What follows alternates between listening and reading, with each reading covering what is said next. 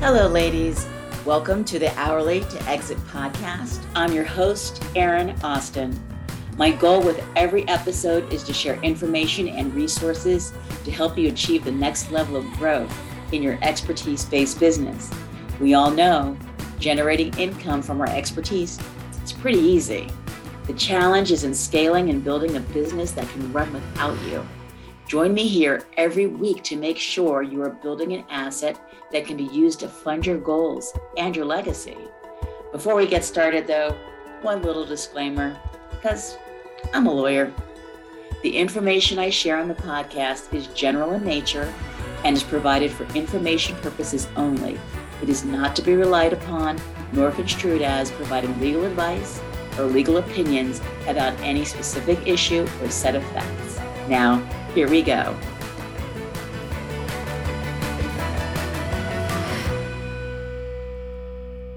Hello, ladies. Welcome to the Hourly to Exit podcast. We have a wonderful guest today. Gill Moakes is joining us. Hi, Gill. Thank you for joining us. Erin, thank you so much for having me. Well, I'm very excited about this conversation. But before we get started, can you introduce yourself to the audience? Yeah, so my name's Gill. I'm a business coach. I'm based here in the UK, as you can probably tell from my accent, gives it away a bit. I coach phenomenal women around the globe. So I have clients in the States and in Europe and in the UK. And I coach mostly purpose driven women who really have a message to get out there. And I help them with their vision, their business model, their marketing. I help them bring it all together to get a profitable and sustainable business out into the world. That's fantastic. Well, this is the perfect audience for that. And so there, I know there are many areas that you help your clients, but today we're going to focus on mindset slash money mindset. So I love you have my um, favorite topic. it is. It's so important. I'm not going to say that men don't have mindset issues. Men do have mindset issues, but women have, we have our own special set of mindset issues. So having, a- we make a career of it. we do. We do. now you're on your website, you have this, which I absolutely love, that you work with outstanding coaches to define and design the full fat version of the coaching business they really want, not the light version they think available to them. So tell me what that means to you. Oh, Erin, that came about. So I should probably say that the majority of my clients are coaches. They're life coaches, they're business coaches, they're health coaches, they're leadership coaches most of the amazing women I work with are in the coaching industry.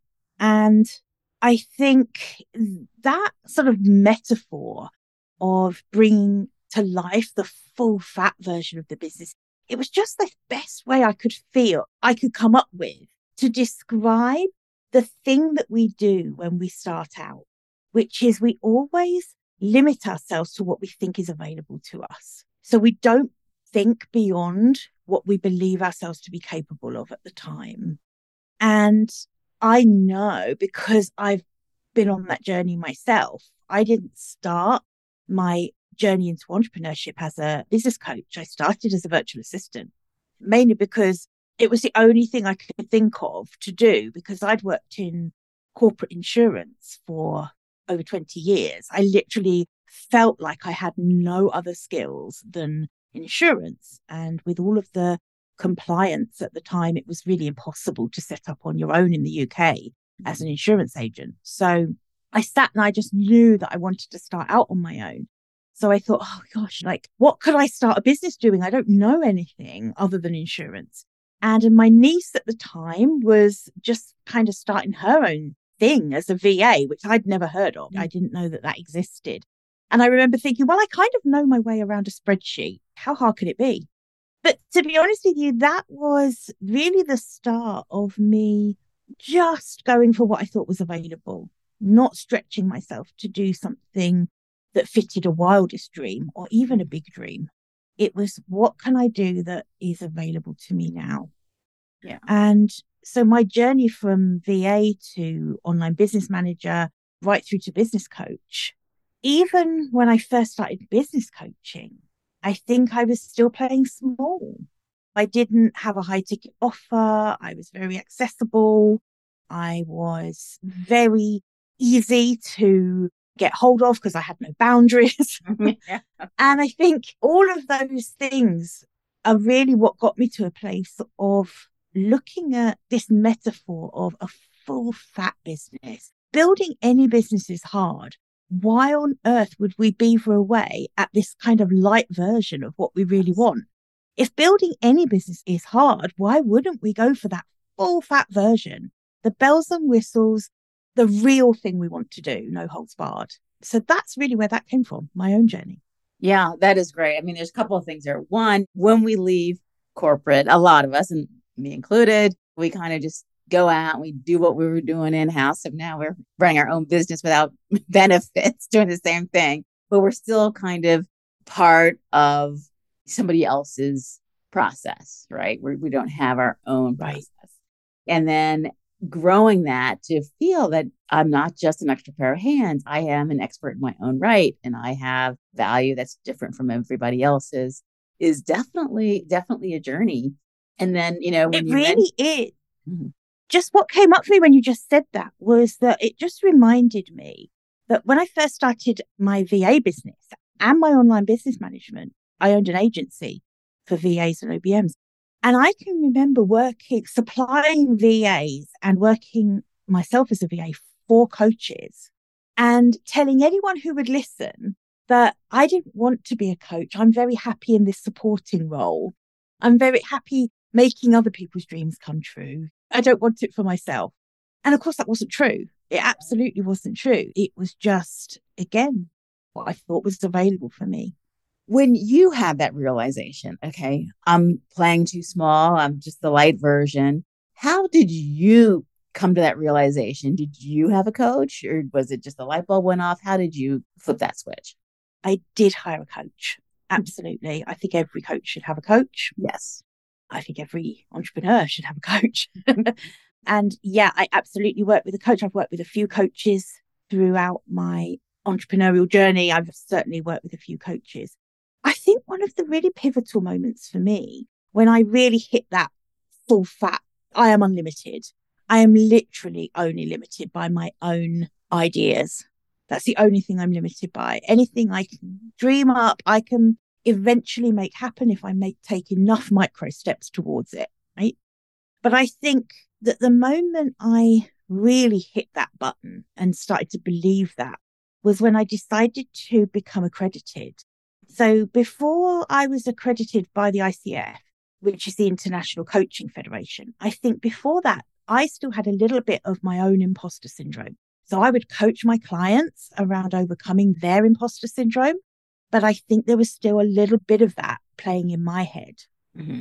And I found that getting accredited was something that it just hugely moved the needle for me do I think I'm a better coach for having become accredited? Not really. Mm-hmm. I don't think it necessarily changed my skill at coaching, but it changed my mindset. Mm-hmm. I never went to university. So I'd never worked towards something like a degree or I left school with A levels, but that was my kind of limit. And I'd never really done it. So this was my equivalent. And I think all my life I've been quite a, I always call it a flim flammer. I've always been a shiny object person who uh, struggles to complete something, you know? But I did it. I got my head down and I went through it and I got my ACC. And I think that achievement for me, I think that's what really was a pivotal moment in mm. me giving myself permission to take that limiting cap off right. and say, do you know what? If I can do that, then hell, I'm going to build the biggest, bravest version of the business I really want. Yeah. And if I can do that, I can definitely help other people do it too. I like and, that. Right. As I say, that's I caution people against getting too many certifications and kind of using them as a crutch. But your example of using it as kind of a I can do this, not because I'm magically when I see it, but because like I can do this. I can really tackle stuff hard things and finish them and giving you that boost to kind of move forward with it. That's my favorite certification story right there. Absolutely. Has it got me more clients? I don't know. I don't know if I've got more clients. I had a full roster of clients before I became certified. Mm-hmm. So I didn't do it because I thought I needed it. Mm-hmm. I really did it because I wanted it. I wanted it for myself. Yeah. It wasn't really for my business or for my potential clients. It yeah. was so that I could definitely be the best coach I can be. But yeah, I think you're right. I think it was for that. It gave me this confidence that I haven't had before to think bigger. Mm-hmm. Yeah. So one of the things I wanted to go back to on the full fat version, which you mentioned, is mm. creating a business is hard. So why work so hard to create the light version? Why not just go for the full fat version? And I was like, I've had that experience in my business. I mean, it's, you know, lawyers, we're known for billing by the hour, selling our time. And as I am my own avatar, trying to like build an IP based revenue stream instead of just selling services. But it was really, it took a really long time for me to get there because mm-hmm. I, even though the full fat version for me is a one to many model so I can educate more people, it felt like, no, that's not what lawyers do. Lawyers do one to one. But I'm like, it's just as hard for me to pivot from my big corporate experience. I didn't work with entrepreneurs most of my career. So I still had to pivot to work with women founders of expertise businesses. So I can either make that pivot doing one on one or I can make the pivot doing one to many. And like, ding, ding. But it took me a while to get there. That is just such a great example of it because you're right. I think we have these stories, don't we? Mm-hmm. Lawyers don't do that. Mm-hmm. Lawyers work one to one. And of course, the truth is that you will always have that ability to work one to one. But you can put a very high price tag on that for the right people. That mm-hmm. might be the right service if you wanted to offer it. Mm-hmm. Right. Mm-hmm. But I think just getting creative with leveraged offers, which is, I know what you work with your clients with. I mean, it is absolutely most people's full fat version yeah. because it's time freedom. It gives you everything. It gives you that freedom to work wherever you want, whenever you want, with whoever you want. And I think those are those three things that probably in most people's full fat bucket list. Yeah, absolutely. Absolutely. I mean, there's more than one way to measure wealth, so to speak. Definitely yeah. time and joy are uh, absolutely uh, more valuable, arguably, than the money. Mm. So, mindset. When I was thinking about this, I was just thinking mindset, period. And then mm-hmm. from your perspective, you call it money mindset. Is there a difference in to you? And if so, what do you think the difference is? Yeah, I think there's absolutely a difference. I tend to, for business owners, I think it falls into two camps. It's a success mindset, which is really that whole full fat part. It's mm-hmm. dreaming bigger. It's really being honest about what you want and then going for that and having the confidence, the courage, the clarity of vision to be able to make that happen. There's a lot of that goes on with your success mindset to believe that that's possible and available for you. Mm-hmm. I think personally with entrepreneurs, so much begins with our own money mindset because that money mindset piece tends to be the bit that pivots whether you believe you can or can't do something in your business. Mm. Because generally speaking, people know what they want to sell. Mm-hmm. They know how they want to do it. They know the kind of people they want to work with. And then the block they stumble over is, but will they pay me for that? Mm. And I think money mindset is a trip up for so many entrepreneurs when it comes to putting together the perfect offer for those ideal clients because they know they want to give those ideal clients a ton of value. But as soon as they start packing in the value, they kind of get it that the price should reflect the value. But for some reason, we have these legacy money stories that stick with us from childhood. Money doesn't grow on trees. You've got to put your money away for a rainy day. You've got to be really cautious with your money. Don't take risks. Don't go into debt. These are all money stories that we've kind of inherited from our parents that we bring with us into our entrepreneurial journey. And they really hold us back because it then means that when we are trying to create these ideal offers for our clients, we start getting really scared when we're building an offer that feels like it's delivering a ton of value. But when it comes to putting an appropriate price tag on it, we sometimes don't. We put an inappropriately low price tag right. on it. Mm-hmm. And that's incredibly damaging to your business, but it's also then has this knock on effect of being damaging to your success mindset because when offers don't convert, when they're not selling, you don't believe you can do it. It takes a lot of grit to keep going if you're not seeing any results. I think the reason that I see more than any other is that there is a disconnect in perception of value with the offers that particularly coaches, but I think other service providers put out there. And this doesn't mean that every offer should be a high ticket offer, but it does mean that if you are making a promise to deliver a high value transformation, you're doing yourself real damage to not put a healthy price tag on that because the perception of the value is damaged and lots of other nasty effects of doing that, which I'm happy to kind of expand on. But yeah, that's really fundamentally, that's where I see the difference in the mindsets is the, there is the success mindset, which is really the self belief. And then the money mindset, which is those legacy money stories that often hold us back.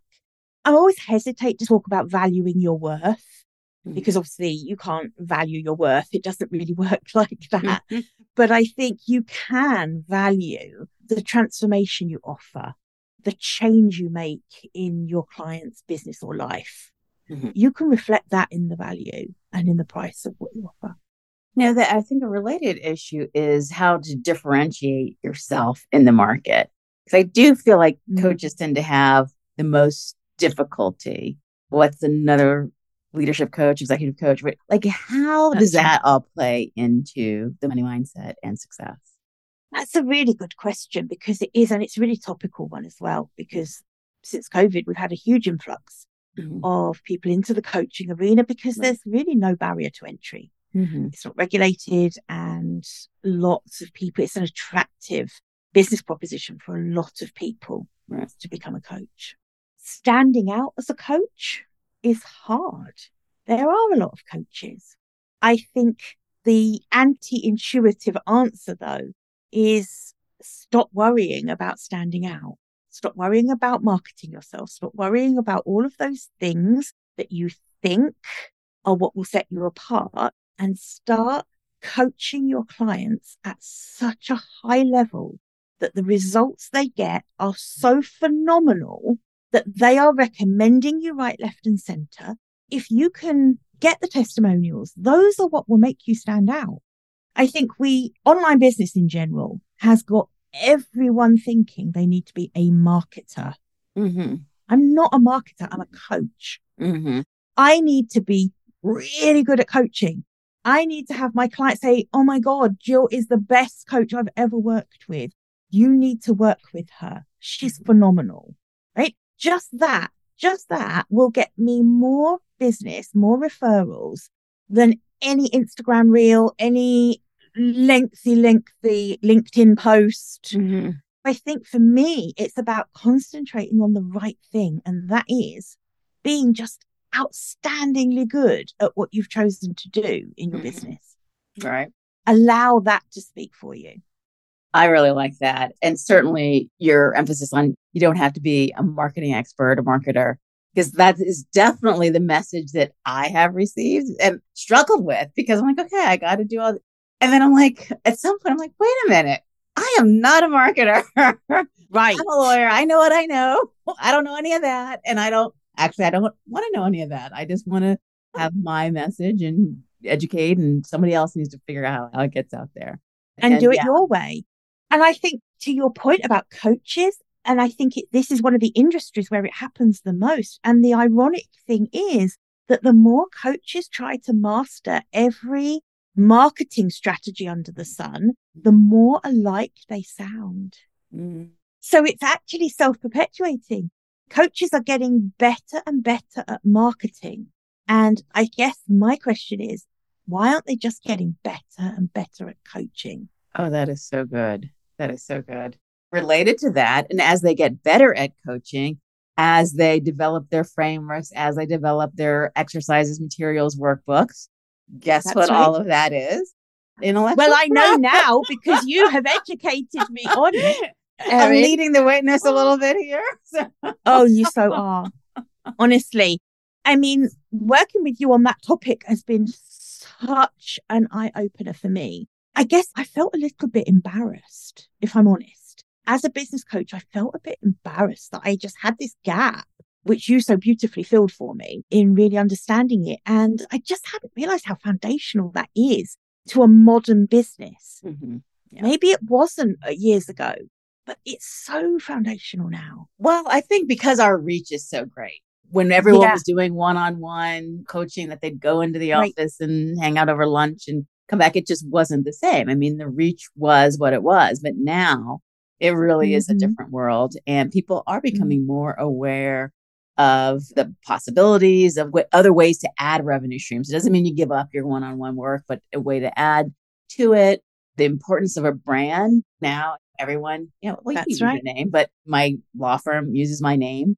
But to develop a brand that can be greater than you and that you maybe other yeah. people can deliver it for you as well.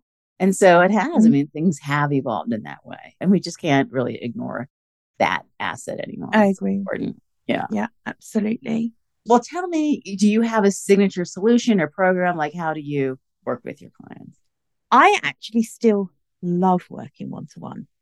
So for me, and I think that's part of probably my outlook around how I'm a coach because I love coaching and I really love coaching one to one. And I do coach with some high ticket clients around the world, but I also, to your point, have leveraged offers too, mm-hmm. because mm-hmm. that isn't a sustainable model that I can uncap my earnings on. Mm, right. There's one of me, and I don't want to be coaching every hour under the sun. So I do coach one to one for my sort of VIP private clients, but I also have a mastermind, which I run each year called Rise Together. And we have most eight women within that mastermind. And then I also at different times have different courses that I have at the moment. I'm working on a new course, which is only for ICF certified coaches. I decided to put my money where my mouth was. And because getting the accreditation meant so much to me, I want more coaches to do it. So, oh, um, but I think there is for a lot of coaches when they qualify, there is this almost, okay, so now I know how to coach, but I don't know how to build a business. right. so I guess there's there does need to be a balance of the two. Yeah, um, well, a lot of professions are that way. Lawyers know right. how to be a lawyer, but they don't know how to run a law firm, and doctors know how to exactly right, know, exactly, but they don't know how to run. A, Perfect yeah. analogy. Yeah, yeah. So, with your clients, are you seeing mm. an awakening of the value of intellectual property? What, what are they talking about? What are their issues? Yeah, I think absolutely. I think they are I mean, as you know, my mastermind, you very kindly agreed to come and talk to us, and which we're thrilled about because it really is something that there's a massive need for education around mm-hmm. this, right. a huge need. And the industry I work in, in particular, because I also think, just to backtrack a little bit, I also think that there was a lot of muddiness and a grey area around what IP is. Yes. And I still think that a lot of people don't understand actually what it is, let alone why it should be protected or at least be taken into account mm-hmm. and have an awareness around it. Yes. So that you know what you do and don't need to protect or how you want to protect it. Mm-hmm. I mean, that was the eye opener for me was when you were talking to me about contracts and things and mm-hmm. just mm-hmm. just opened up my mind to mm-hmm. how new set of stuff I need to worry about. Thanks, Erin. oh, uh, yeah. The, I am not allowed to, you know, just illuminate the problem. I have to also provide a solution. So that's also exactly. so that is good. but yeah, in answer to your question, I absolutely think it's something that people are becoming aware of, but they don't understand what the solution to it is. Mm-hmm. So they're understanding it's something they need to learn about, mm-hmm. but I don't think they understand what they need to do mm-hmm. with the knowledge or with the exposure they have. Mm-hmm. Right or that it's just overwhelming. Yeah. So I hear that. Yeah. Or it's so, overwhelming. Yeah. Absolutely. Mm-hmm. That is my challenge to wrestle that one to the ground. So to make it digestible. And I love what you said earlier as well about building that brand that's bigger than you. Mm-hmm, yeah. And I think, yeah, I mean, my website is my name, mm-hmm. but certainly when I have other assets as well that for certain offers that I have, which will stand alone under their own mini brands, yes. like, mm-hmm. And I do think that that is something that I'm planning to really start talking to clients about so that they make the right choice at the beginning. I think if I could go back now, I would have chosen a brand name from the beginning and mm-hmm. not my own name. Mm-hmm. If I'm honest, mm-hmm, I would. Yeah. my brand is pretty established now. So I think it's quite difficult for me to just kind of rip it up and start again. Wouldn't really want to. But yeah, I think if I could go back, I would, and this ties in completely with that. You make choices at the beginning that are made around what you believe is available to you. Mm. So, of course, for me at the beginning of my journey, the thought of wanting my business to be bigger than me yes didn't enter the frame yes whereas of course now i know that i have a business that at some point i will want to exit so it is a question that i will need to think about at some point as i bring other coaches into work right with me i think mm-hmm. it is something that i'll absolutely need to address yeah. so yes for anyone listening think about that yeah yeah i do think new entrepreneurs are thinking more about a brand that's outside of their own name than they absolutely. were when we created our businesses. Yeah, absolutely. So, yeah, what are you seeing in 2023 and beyond that's kind of new and exciting in your industry? Mm. Do you know what I'm seeing? I'm actually, well, this is a bit of a prediction actually, but I think mm. the tide started turning, and that is that horrifically loud noise across the entire online business world of all the gurus and the 20,000 different pieces of advice flying at you from every angle. Mm. I think it's quietening. I think the tide's turning. And I think it's because people are realizing that they're consuming so much from so many different sources that the overwhelm is incredible. Yes. They just really don't know who to trust, what to believe, what the right advice is for them. So my prediction for this year is that people are going to really start consuming less. I think they're going to choose authentic, genuine, trusted people to learn from. I think that people like you, Erin, with a real speciality in a particular area are going to be so sought after because people really want to be more choosy about who they learn from. So back to my point about if you really want to stand out, you better be damn good. Mm-hmm. That's really your only differentiator mm-hmm. because right. there's no new marketing tactic under the sun. That's for sure. You need to be really good. And I think this reduction in consumption and I'm seeing a reduction in consumption and an increase in creativity. I'm seeing a lot of people, a lot of coaches are writing on Substack. That's really popular at the moment. Mm-hmm. I think podcasts like yours, like mine, are really on the rise still. Mm-hmm. Yes. Mm-hmm. Video shows on YouTube. I think everyone is wise to, everyone's sick of all the social media algorithms. They're wanting a bit more of a steadier platform to mm. put their content out on. But yeah, that's my prediction. Consumption is going to come down, but people are going to get choosier about who they follow and who they learn from. Yeah, I really like that. I mean, I myself have fallen prey to confusing consumption with productivity. Like, well, I'm reading these blogs, I'm reading this business book, I'm consuming, consuming. Yeah. So I'm learning and therefore I'm getting better, right? But no, you have to be creative. You have some output. You can't all be input. There's got to be some output right. too. And yeah. so, yeah, that has been a shift for me. It's funny, isn't it? Because really, when you think about it, consuming content is the opposite of being productive. Yes. Creation is productive. That's putting right. something out there. Right. Doing the deep work. Absolutely. I agree. Mm-hmm. So, as you know, this is a bit of a meta podcast. I'm a female founder of an expertise based business yes. that I am building to hopefully sell someday. So, mm-hmm. how about you, Gill? Are you thinking about selling a business someday? What the next chapter might be? I absolutely see a change, I think, in how I work yeah, I would. I think talking about that whole brand and building something outside, I don't think mm. it, that gillmoakes.com will disappear, but I mm. definitely will see perhaps my smaller brands like Rise Together, like Destined for Impact, those kind of things, I think are going to really perhaps take on more of a life outside of gillmoakes.com. And I'm also kind of widening what I'm doing a little bit really now. So I've got a retreat at the end of this year in Portugal that I'm co-hosting with a couple of other coaches. So that's is that your first retreat? Yes. Okay, wonderful. I'm really excited about it. So first one hosting anyway. Mm-hmm, yeah. I've been a guest. I think that's uh-huh. slightly easier. Yeah. Here's my credit card. entertain me. Yeah. yeah, exactly. Oh, that's that's very exciting. yeah, so that's really good. So, a couple of final questions as we wrap up. So, I know you have an offer for the audience, and would you like to describe it and tell us about?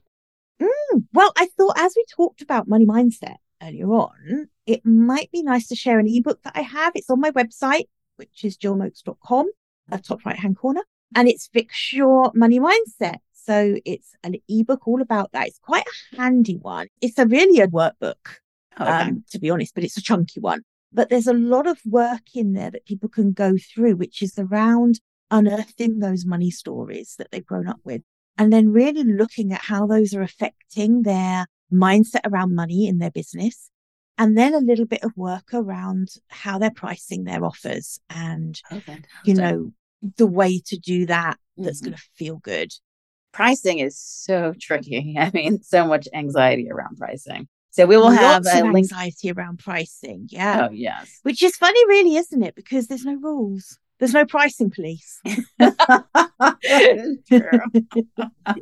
I think people are so scared of getting their price wrong. And I always say, mm, you're right. If you set that price and get it wrong, those pricing police are coming to take you away. that's great.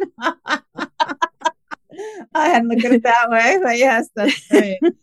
so we will have a link to that in the show notes. Oh, and perfect. Thank oh, you. Yes, yeah. And also, where can people find you? I know they want to catch up with you and find out more about the work you're doing. Of course, so gillmoakes.com is my website and there's lots of stuff on there. I'm on Instagram, Gill Moakes. Mm-hmm. I'm on LinkedIn, Gill Moakes. On Facebook, I do have a Facebook group for coaches, which is called Coaches Unleashed. Oh, okay. So check that one out. Yeah, but generally, best place to catch me. I mean, I really like emails. I like people emailing me. Oh, nice. Hardly anyone emails anymore. That is true. That we is only true. send out these blast emails, don't we? And no one replies to those. Let's face it. so if anyone's listening and they want to cheer me up and give me a really good day, email me at gill at gillmoakes.com.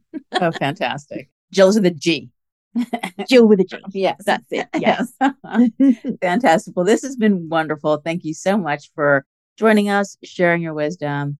And I know everyone got a lot out of it. I hope so. Thank you so much for having me, Erin. I really enjoyed it. Thanks for listening. Do not forget to check out the show notes for links to connect with today's guest and for the resources, offers, and organizations that we discussed. You can also find the links at hourlytoexit.com backslash podcast. If you got value from this episode, please subscribe, and I'd be so grateful for a review. I'm here to support your journey.